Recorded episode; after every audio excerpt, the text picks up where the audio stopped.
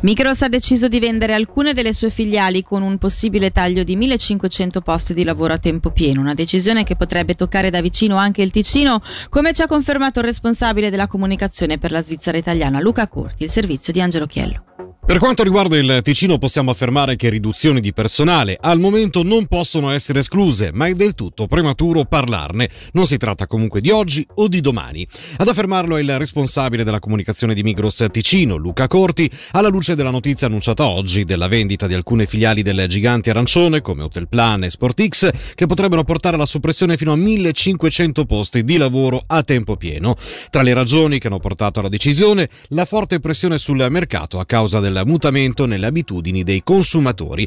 A tale proposito Corti afferma che è chiaro che da noi il trend dell'online, ma soprattutto la vicinanza alla frontiera, con conseguenti importanti acquisti all'estero, hanno messo ancora più in difficoltà i mercati specializzati fisici rispetto ad altre regioni svizzere.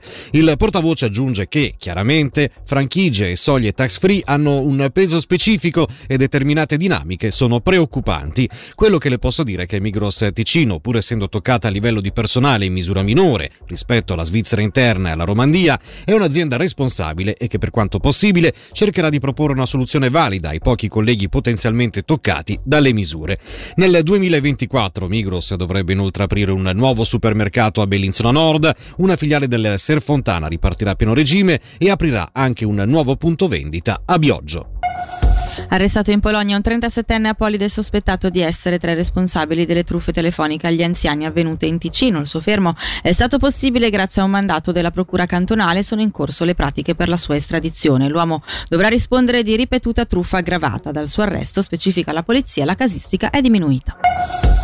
100 giorni per la musica, l'iniziativa è ricevibile, lo ha stabilito la Commissione della gestione in Gran Consiglio, dando il via libera all'approdo in aula della stessa, verosimilmente il prossimo 11 marzo. Il comitato promotore aveva consegnato inizio maggio ben più delle 7.000 firme necessarie. Sentiamo il presidente della Federazione delle Scuole di Musica Ticinesi, Matteo Piazza. L'iniziativa 100 giorni per la musica nasce per implementare anche in Ticino l'articolo 67A della Costituzione federale che è stato votato dal popolo a larghissima maggioranza nel 2012 2012 e che dice chiaramente come ogni cittadino svizzero abbia diritto, indipendentemente dalla propria estrazione sociale, a una formazione musicale di qualità. La prima reazione positiva l'abbiamo già avuta nella popolazione, adesso eh, abbiamo una ulteriore reazione positiva, questa volta da parte nostra, da parte dei, degli iniziativisti, quando il Gran Consiglio si è espresso sulla ricevibilità di questa iniziativa.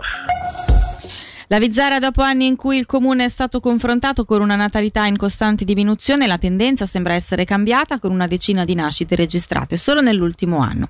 Dati che sono incoraggianti anche per l'istituto scolastico in passato a rischio chiusura. Sentiamo la vice sindaca Chiara Donati, capo di Castero Educazione e Socialità, al microfono di Nadia Lischer. Attualmente sta andando particolarmente bene. Nell'anno 2023 e il 2024 ci aspettiamo che i numeri demografici aumentino perché ci sono tante nuove nascite. Qual è la prospettiva futura per la scuola di Prato Sornico? Decisamente buona. Con le nuove nascite dell'ultimo anno e quelle previste del 2024 siamo molto positivi per credere di avere sicuramente meno problemi che in passato. Attualmente abbiamo dovuto implementare il sistema Armos per l'asilo e la prima e seconda elementare per poter mantenere la struttura aperta, però confidiamo sulle nuove nascite che ci sono in Lavizzara per ritornare a riavere la sezione della scuola dell'infanzia, il primo ciclo e il secondo ciclo separati. Giusto in questi giorni la direttrice della scuola sta concludendo l'ordinamento scolastico e potremo avere dei dati chiari sui quali fondarci.